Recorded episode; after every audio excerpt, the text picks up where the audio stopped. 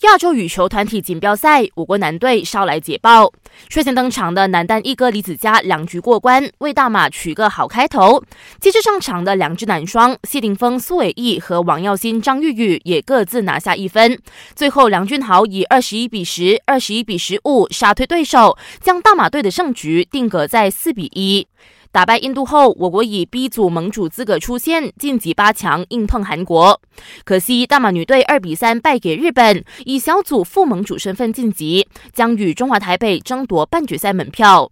意大利杯半决赛首回合完成第二场较量，祖云杜斯在先丢一球下，凭借 C 罗的点球破门扳平比分，最终一比一追平 AC 米兰，将晋级悬念留到次回合揭晓。最后，日本东京奥组委再三重申，今年七月的东京奥运会是不会因为新冠肺炎疫情而展延或取消，强调东京奥组委将与日本政府一起冷静应对疫情带来的影响。